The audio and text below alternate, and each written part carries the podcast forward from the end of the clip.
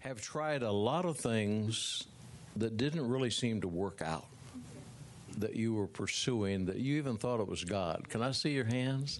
And how many of you are like me, especially in the beginning, but every once in a while I have to be really careful that I am pursuing what God has instead of having God pursue what I think He should be doing. Can I see the hands of all those people?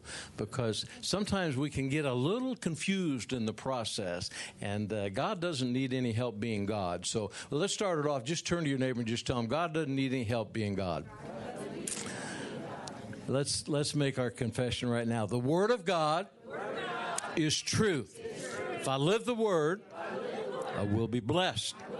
And if I don't, I won't. It's just that simple. So tell your neighbor, it is just that simple. You can be seated. We want to continue to pray for uh, Jessica, who's uh, uh, I guess bed rest uh, is is what she is on, and uh, uh, she's going to deliver that baby at the right time in the right place, and we thank God for her. We'll pray for her. We want to pray for Hannah and David, David Albright's and Kelson and Hannah. Their David Albright's mom went home to be with the Lord continue to lift up Chris um, Buckmiller. This will be her first Christmas without uh, Mike on this earth, but Mike will be celebrating Christmas with Jesus. And then uh, some of you might know uh, Sue Livesey, um, but uh, Joe is the, her former husband led me to the Lord, and she's transitioning into heaven any minute, and uh, she's ready to go. I was with her yesterday, and she said, "How do you?"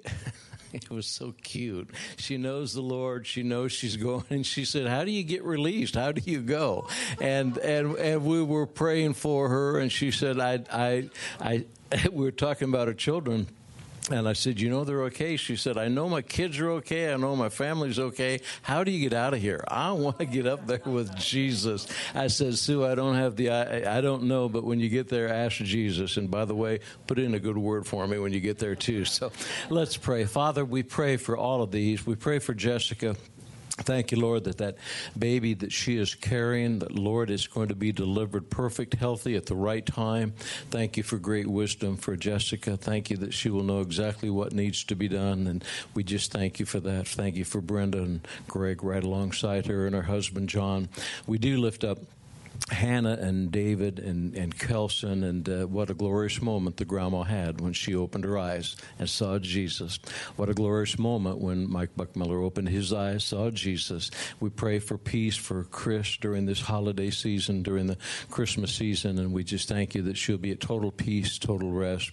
And we thank you for Sue Livesey. She, she's ready to come your timing is perfect. We know that. So we give you the praise, the honor, and the glory in Jesus' name. And everybody said, We'll have a great time here to, uh, tomorrow night, our candlelight service. If you have your Bible, you can look in the book of Luke, chapter uh, 1. We're going to be reading verse 37 there and um, it's uh, you know the Christmas story, but basically what we're going to be talking about tonight is that nothing is ever, ever, ever, ever impossible with God. Tell your neighbor, nothing is ever, ever, ever impossible with God. Did you tell? You didn't tell your neighbor. Tell your neighbor that right now. Nothing is ever, ever, ever impossible with God. And so, therefore, if we really believe that, that there's nothing that God can't do, then all we need to do is find out what He wants us to do. And you know the story in Luke chapter 1, verse 37, when the angel of the Lord appeared to, uh, uh, to Mary and, and, said that you are highly favored and that you are so highly favored, and I'm paraphrasing all of this, that you're going you're gonna be given the, the, the Son of God to carry. And she said, Well, how can I do this? I, I, have I've not known anyone. She's betrothed to Joseph, and, and she couldn't wrap her mind around what was being told her. I, I you know, we can all relate to that because God has things for all of us to do that we can't figure it out. How many of you would say, in, in all honesty, there are things that you may not know it's God, but that you're hearing that you have no idea how you can do it, but you know what you're hearing. Can I see your hands? In other words, you, you can't figure it out. Now, if we stay in the I have to figure it out, I have to understand it, then we'll only do what we have the limited resource to do with our mind, with our understanding. But if we're going to do what God has us to do, then we come out of our comfort zone and we begin to think if God is in this, and if this is what God is calling me to do, then I know that I can do the impossible because nothing is impossible with God. So let's all say, nothing is impossible, nothing is impossible. with God. So I don't know how all this worked with Mary. I can only imagine what it must have been like. Think about the time frame that she lived in to be pregnant out of wedlock would be a death sentence. You could be stoned. But she said, Okay, God, I, I, to the angel, I don't understand how this will work, but be it done to me according to your will. She accepted the assignment. That was only part of the story. I believe all of us can relate to something, not this magnitude in our own lives where God has spoken something to us and He's wanting us to accept the assignment. Turn to your neighbor and say, There's an assignment for you and that if we accept the assignment to get on God's side and God's team to do whatever He wants, then God takes all of the responsibility to give us everything that we need so that we can accomplish that. And Mary accepted that assignment. I love to read motivational books, and years ago I read this book by, it was famous quotes by Abraham Lincoln. And it was during the course of the Civil War, a tremendous tragedy in our nation with the death total, but, but the stand that Lincoln took to free the slaves and the Emancipation Proclamation, one of the greatest presidents, if not the greatest one, along with George Washington, we've ever had. And, and, and someone had asked him during the height of the war when there were so many people that were being killed, and said, Do you think that God is on the side of the North? And Abraham Lincoln, with all of the wisdom that he had continually seeking God, he said, That is not the greater question. The greater question is, Are we on God's side? And I believe that that's true for all of us. Are we on God's side and are we doing what God has called us to do? Or are we trying to get God to do what we want Him to do? Now, I can say to you honestly, and you've heard me say this over the years, when I first got saved, I thought God was going to be blessed by having me on his team, and I had a list for God to do for me. Now, I know that sounds probably kind of silly today to say that, but that is exactly how I heard, how I felt. I got a hold of a couple of scriptures. I believe all of us can do that don't ever not operate in the scriptures, but you can't take the scripture and tell God what you want. Turn to your neighbor and say, God's not looking for you to tell him what you want. God is looking for us to fulfill his will for our plan. And I took John 14 14 as a self serving scripture. I didn't realize it at the time. John 14 14 says, If you ask anything in my name, I will do it. I could wrap my mind around that. Anything I want done, God's going to do. I want, and you all have heard this over the years, I want the Lincoln Continental. I want to be totally out of debt. I, I, I had my list, my, my little, like little Molly, our granddaughter. I had my little Santa Claus list. You know, here it is, God. Here's what I want you to do for me. Well, the debt never went away for a long time. The Lincoln Continental never came, and I finally found out that I was in pride I was self seeking. I was trying to get God to perform for me instead of me doing what God said for me to do. Does that make sense to all of you? Turn to your neighbor tell them that, that makes sense. That makes sense. So far, so good. Now, right here in verse number 37, this is what Mary said. Uh, uh excuse me, this is what is written by the uh, angel. For with God, nothing will be impossible. How much is impossible? How much is impossible? Nothing is impossible with God. So, therefore, if nothing is impossible with God, what is the most important thing in our life that we should always be seeking? God, what is it that you want me to know? What is it that you want me to do? And once I know that, then I know that it's not it's not impossible with you, so you're going to take care of everything for me.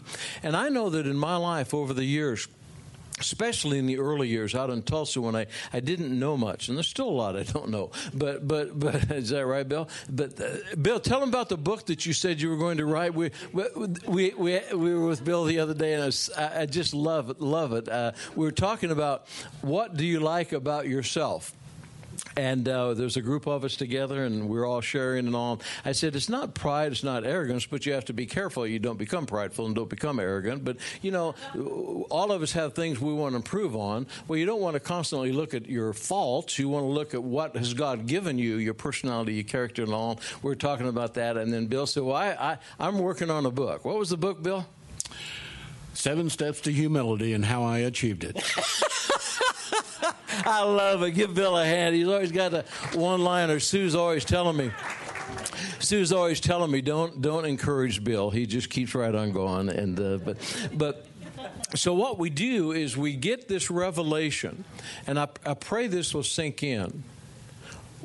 Let's all say, with God, nothing is impossible. How many of you believe that? That there is nothing impossible for God. So therefore once we know what God has to say about the situation, then everything is settled, and all we have to do is whatever He says. And that's what Mary did. Now, look at it from another perspective. Look at it from the perspective of Joseph because there are things that God's going to ask us to do that are going to be way beyond where we are. And here's Mary she is in, engaged to Joseph. We'll put it in modern day terminology. She's engaged to Joseph. And Joseph is so excited, so excited about his wedding night. And she says, Hey, by the way, Joe, I, I, I need to tell you something. The angel uh, uh, spoke to me the other day, came to me, and uh, I'm pregnant with child. We're going to have a baby. Now, now think for just a moment. Joe's got to wrap his mind around this right now. It's easy for us to read because we know the rest of the story. He didn't know the rest of the story. He's thinking, You're pregnant? I know we haven't been together. And how did this happen? And how did this work? How many of you realize that was probably a little bit much for Joe to, uh, uh, to, to wrap his mind around? And, and then when you start to do something and you believe that, that nothing is impossible with God and you move out, then sure enough, the road gets a little rocky. We can only fill in the void that we have in the scripture in this particular arena, but they had to tell other people this story other people had to either buy in it or reject it. I can't imagine everybody accepting this story at face value. I would imagine there was some turbulence. So Joseph has this situation that he's dealing with, trying to fulfill the will of God. He then makes a trip to Bethlehem where he feels that the Lord wants them to go. And on the way to Bethlehem, they don't have good transportation. They've, they, they, they're, they're going in a very difficult situation they arrive at the inn, and when they get to the inn, there's no reservation for them. They end up back there with the animals. How many of you realize you could start to get a little discouraged and say, you know what, I think I miss God? Uh, you, you, how many of you have ever done things that you thought God was in, only to find out that you start to get discouraged because a lot of your needs don't appear to be made can, met? Can I see your hands in that arena? That doesn't mean that you miss God. That means that you are trying to figure it out based on finances, based on comfort, based on situations. The door to the inn closed. Nope, there's no room in the inn. Well, let's see. Maybe we missed God. No, maybe you didn't miss God. Maybe God wanted the door closed for a season. Maybe God wanted it to happen that way. Maybe prophetically that was the way it was supposed to work out. I remember when when Pam and I went to Tulsa, and all I had was the word of the Lord that that I want you to go to Tulsa and you'll find the meaning for your life. I went to Tulsa to find the meaning for my life, thinking that the debt load would be taken care of, thinking that all the past would go away, thinking that everything would be okay. I went to Tulsa and found out the debt load came with me, all the past came with me, and everything was the same in Tulsa as it was in Lafayette, Indiana. And there were a lot of times I would sit there thinking, I've made a mistake. This isn't working well. Things are not working the way I thought they would. I thought the windows of heaven would open. I read that somewhere in the Bible. I didn't know it that well at the time in, my, in the book of Malachi, but I thought the windows of heaven opened. It didn't look like the windows of heaven opened. It looked like they closed. It looked like everything was going downhill and gaining momentum, like that proverbial snowball. It wasn't that I was out of the will of God. I was trying to figure out how God was going to do what He said He was going to do. Now, with God, Nothing is impossible. Tell your neighbor, with God, nothing is impossible. And I say that because some of you today are going through situations and circumstances that it, it, doesn't look like it lines up. You can hear us, Brad, Dan, anybody that's up here sharing, and say, God will supply all of your needs. And how many of you have ever gone home and found your checkbook empty and the needs didn't seem like they were met?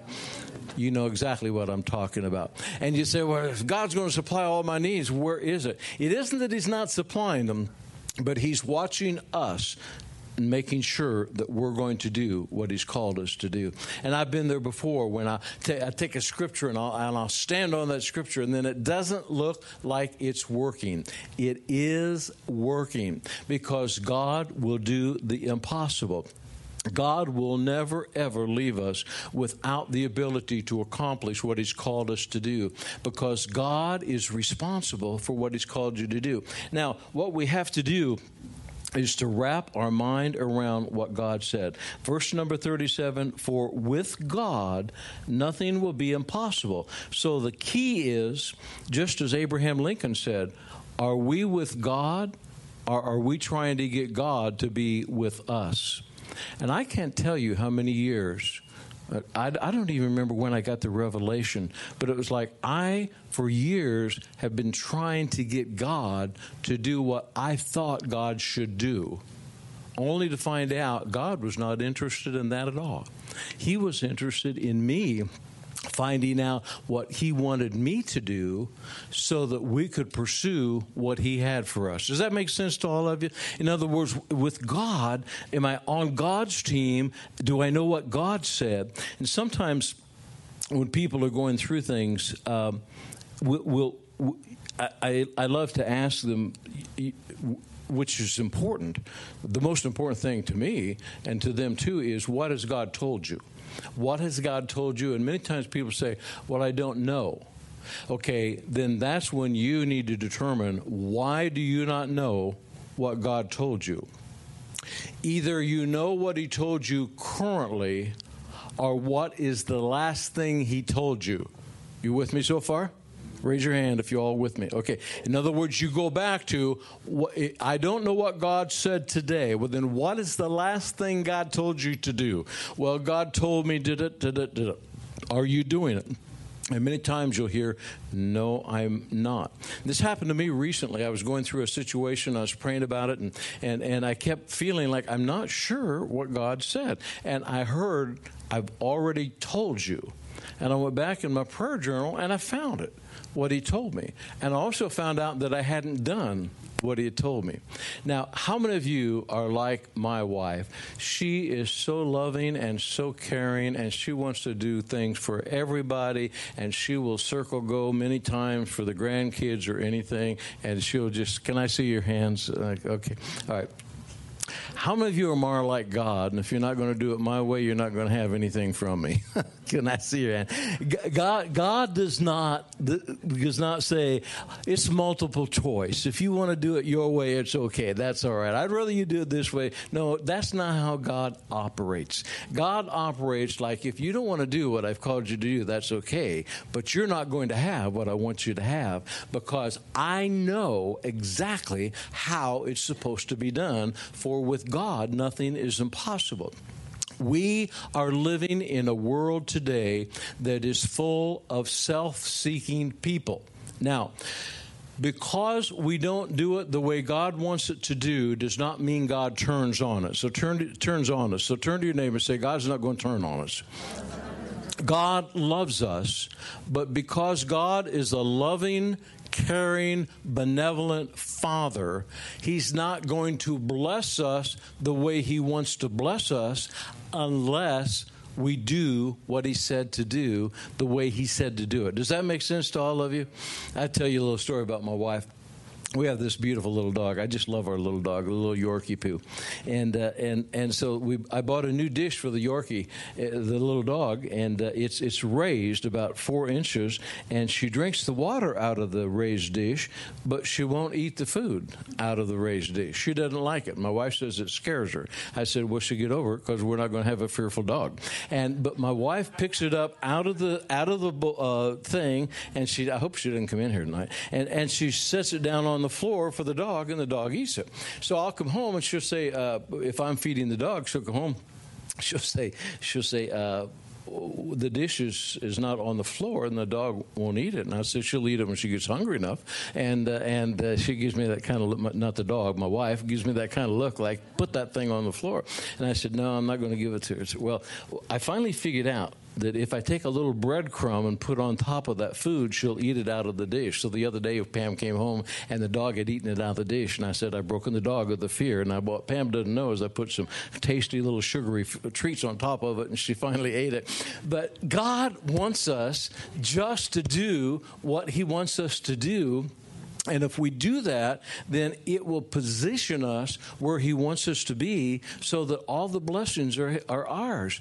And, and I can recall being out there in Tulsa and scratching my head and thinking, God, did I do, really do what I should have done? Out of gas, don't have enough money to put gas in a car. Some guy comes by and said, God spoke to me and gave me $20. I never thought a $20 bill was the windows of heaven opening.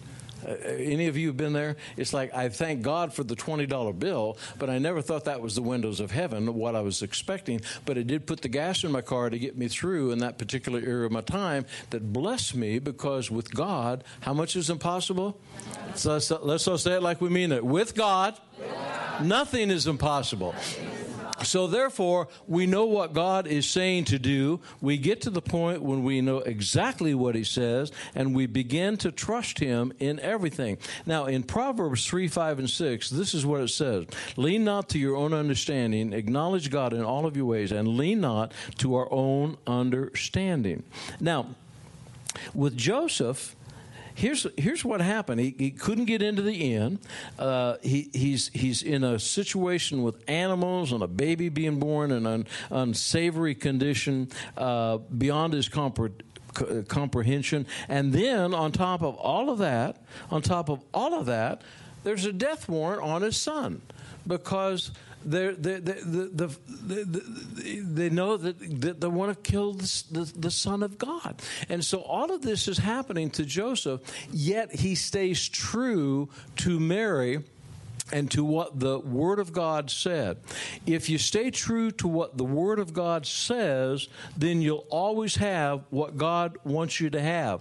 Now, why does God work it out this way? Let's look at Matthew chapter 1, verse 23, because it's another scripture about the birth of Christ, but even so, it's also a scripture about what God's will has always been for mankind.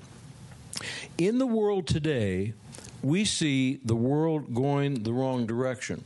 That shouldn't be a surprise because that's exactly what is talked about in 2 Timothy, 1 Timothy, in, in you look at Matthew chapter 23, 24, 25, you see the direction the world is heading that was given to us prophetically. Yet God said, I'm sending a light into the darkness to dispel the darkness in the world. And this is what Matthew chapter 1 says, verse 23 Behold, the virgin shall be with child and bear a son, and they shall call his name Emmanuel, which is translated God with us. Now, what does that mean? God with us. In the very beginning, in the garden, God wanted to fellowship with man. That's why he created man out of the dust of the earth and with his breath when he blew in his spirit, that he created man for fellowship. You and I were created by God so that we could fellowship with God and that God wants to be with us.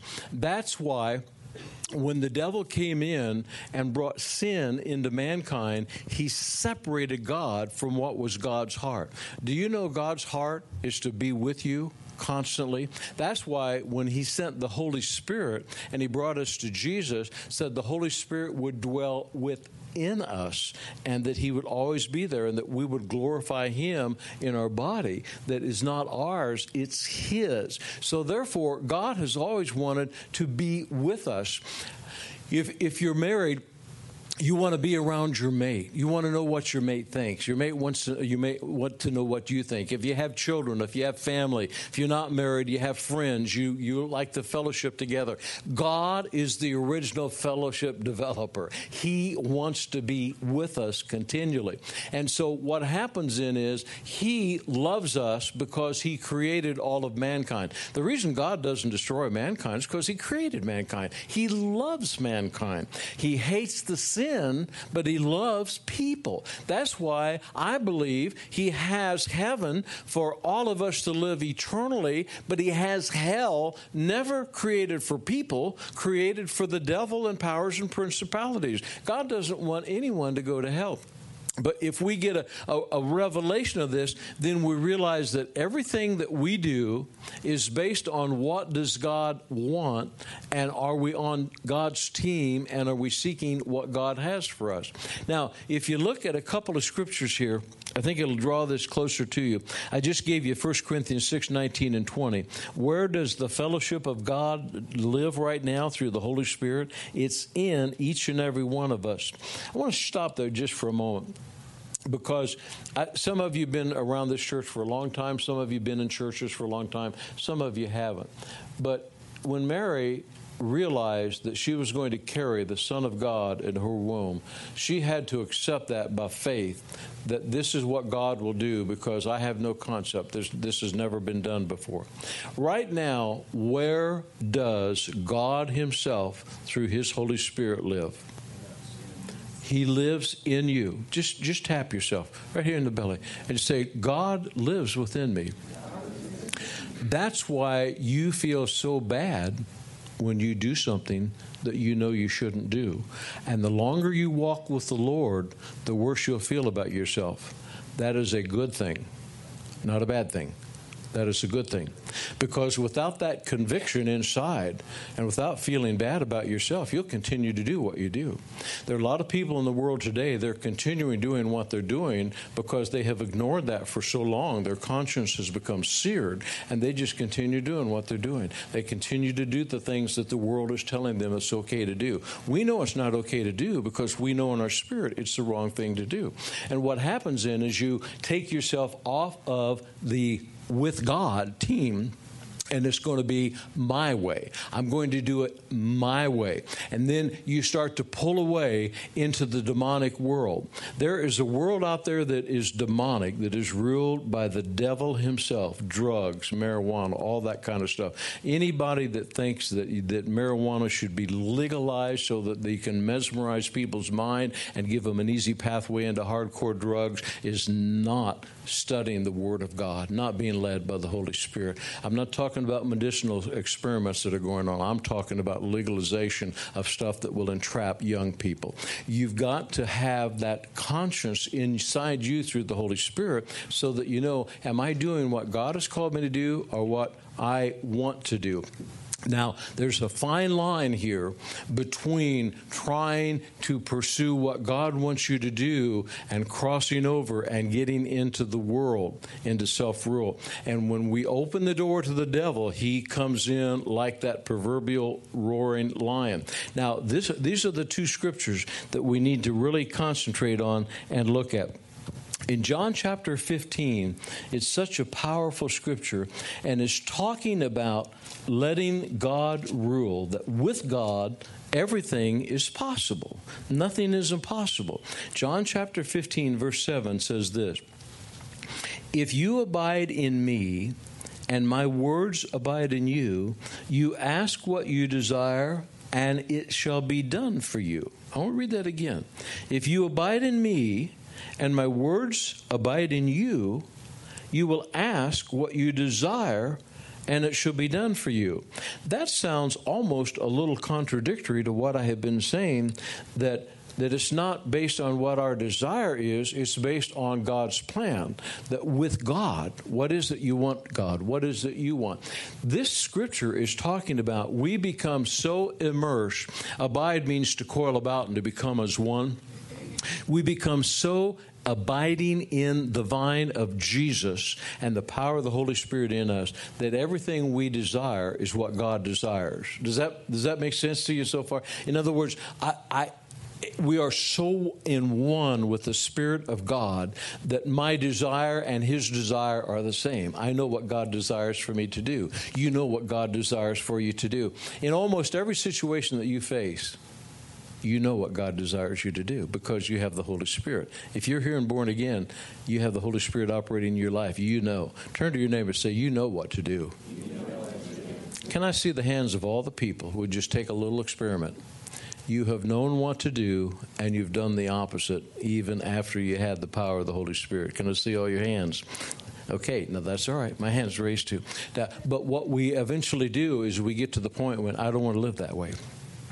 I don't want to do those things because I feel bad about myself. Sin has pleasure for a moment, but after the moment, there's guilt, there's condemnation, there's conviction. They're all coming at once, and we feel horrible about ourselves. And the problem is because we have opened the door through a self will to let that happen. But it says that my Father's glorified that you bear much fruit.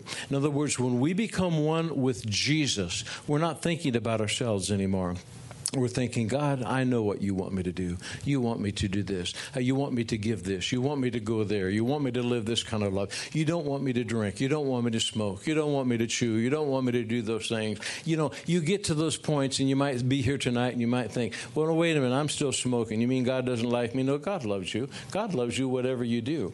But you will be fulfilled in your walk with the Lord as you yield to the things that you know God's called you to do. How many of you got some things in your life right now you know God's telling you, stop doing them, but you're still doing them? Can I see your hand? Or start doing them and you still haven't started to do them. God will love you in the midst of you never changing a thing in your life, but He won't be able to bless you.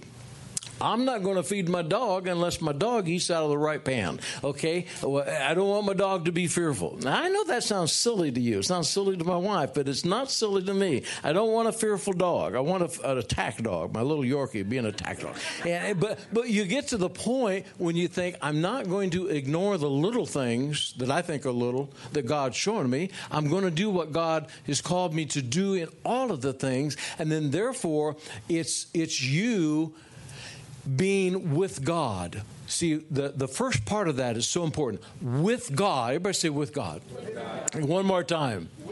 One more time. You're either with God and all the blessings are going to come and eventually overtake you, or you're not with God. And if you're not with God, you're doing it your way. You are not standing there saying to God, I don't care what you think, I'm not going to do that.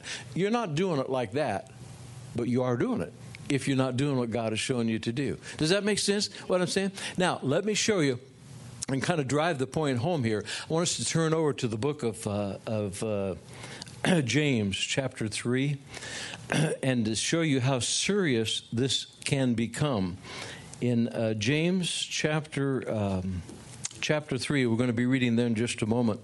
In uh, in, in John chapter 15, 7 and 8, it says, If you abide in me and my word abides in you, ask what you will and it shall be done. Talking about becoming one with God. Jesus said, when talking about how we should pray in Matthew chapter 6, verse 10, he said that, uh, that we pray, uh, Thy kingdom come, thy will be done. And then one other scripture before we go where I just showed you, in 1 John chapter 5, it says, is verse 14 and 15. Now, this is the confidence that we have in Him that if we ask anything according to whose will? His will, we know that He hears us. And if we know that He hears us, whatever we ask, we know that we have the petitions that we have asked of Him. So therefore, it comes down to nothing is impossible with Him. So then, what is it He's called me to do? What does He want me to do?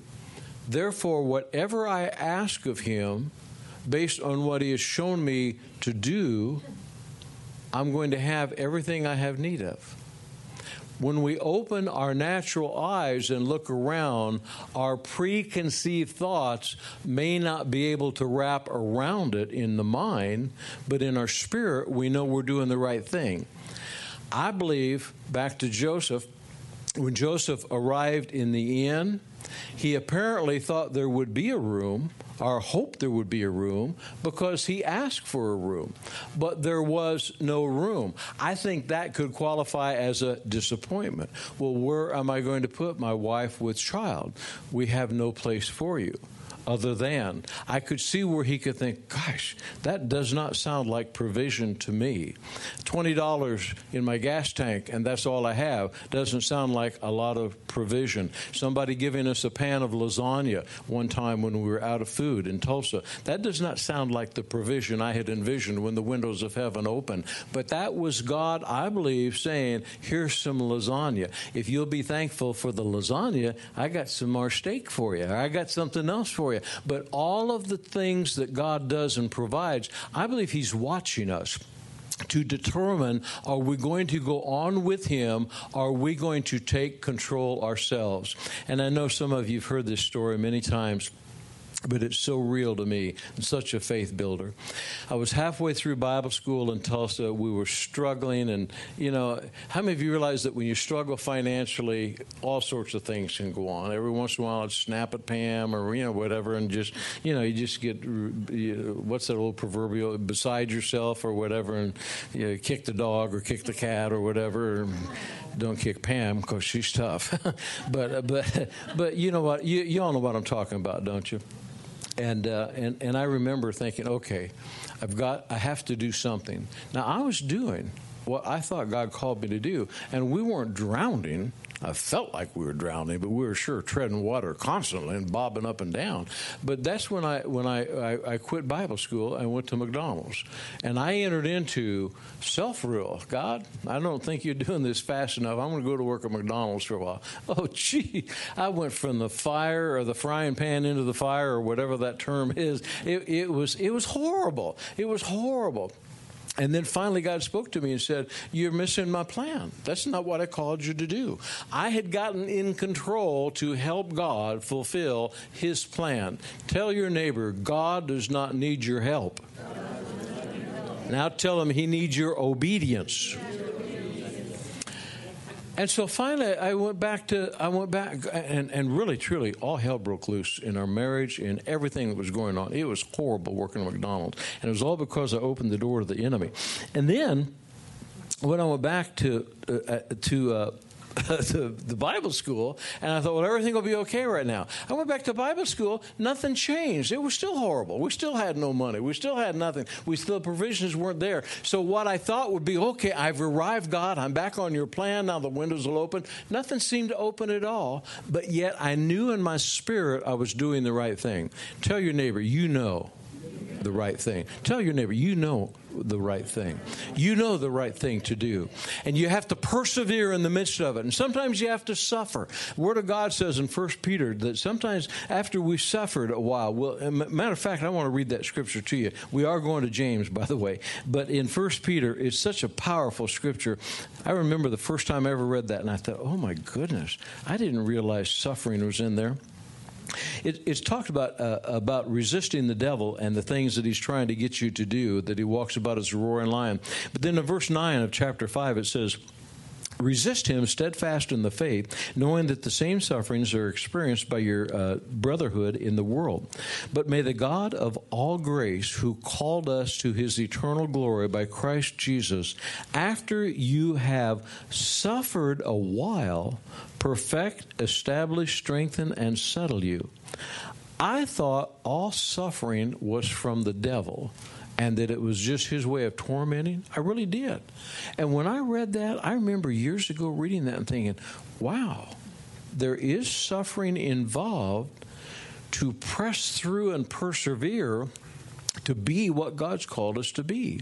And that after we have been willing to suffer and move through, then He will perfect, establish, strengthen, and settle us. This is a word for some of you today.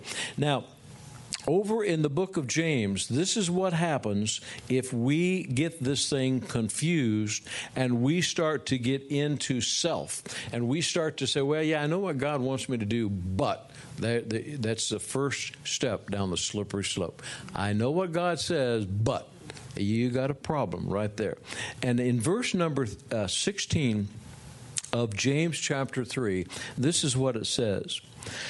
For where envy and self seeking exist. Now, anything that is involved with you seeking something of yourself that you know God is not showing you to do, or you're trying to take control, that's self seeking.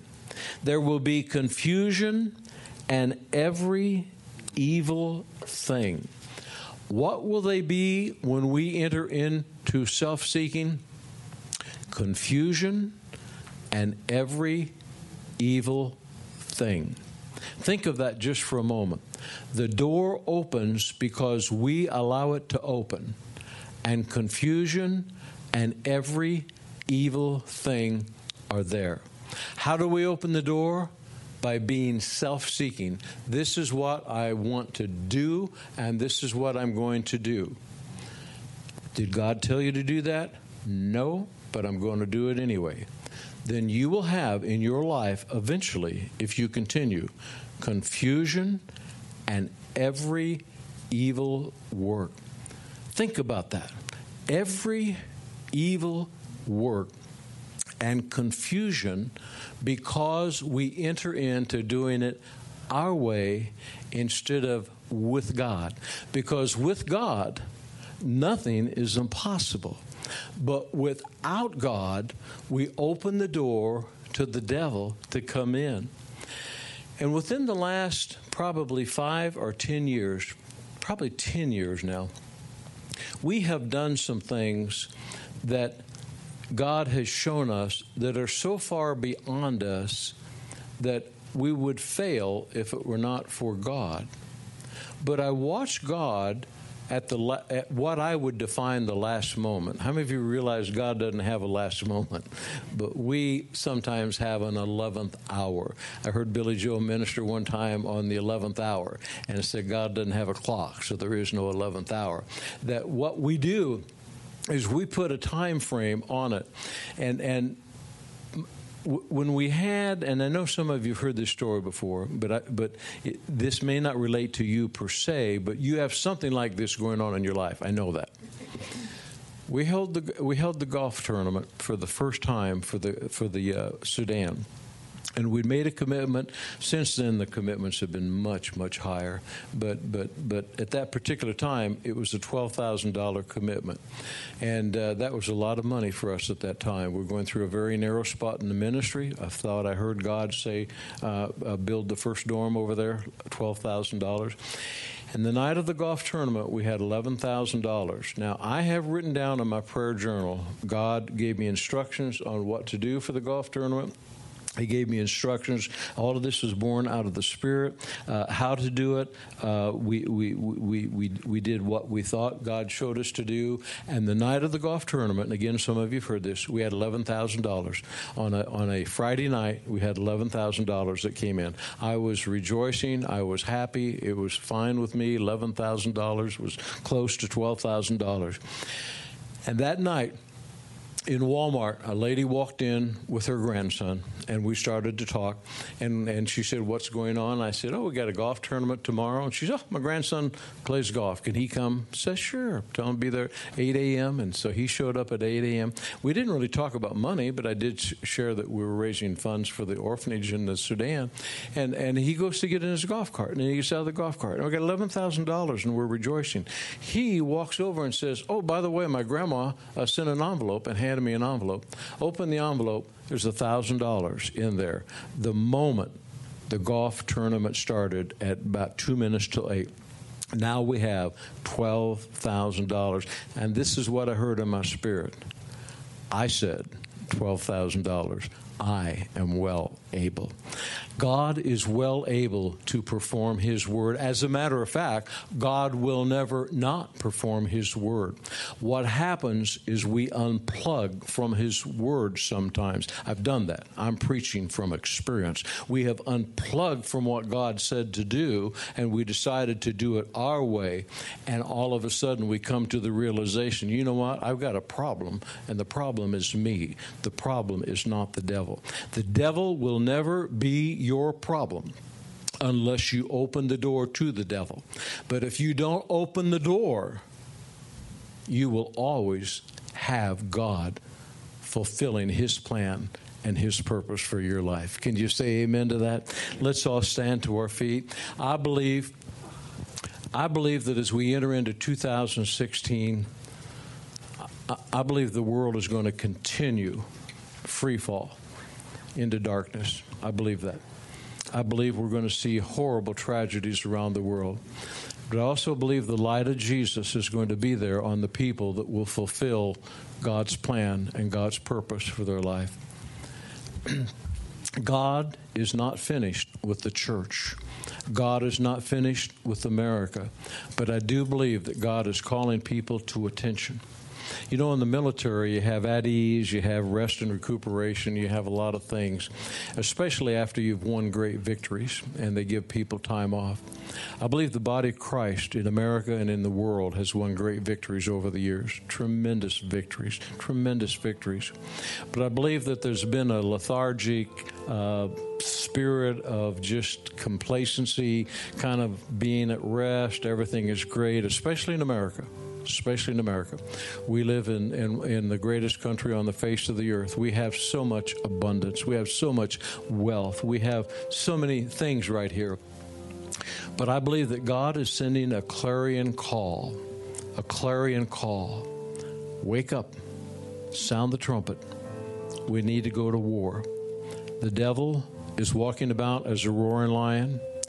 He's taking our youth, taking our schools, taking our universities, infiltrated our government, and is active in almost every area in the world today. Totally, totally active in the United Nations, totally, totally active in nations of the world. Yet the body of Christ knows that with God, all things are possible. We can take back what the enemy seems to have been advancing in that area he walks about as a roaring lion, but he's not a roaring lion. We serve the lion, the tribe of Judah. And we have the victory. And that when we proclaim that victory and we walk in the fullness of the center of the will of God, we will see God's hand move. God is not finished with this earth. God is not finished with this country. God is not finished with His church. But we do have to wake up and we have to sound the alarm. But I believe it starts with every single individual right where you are. What is God speaking to you? Would you bow your head with me just for a moment? I think all of you are part of this church. I don't think we have any visitors, but.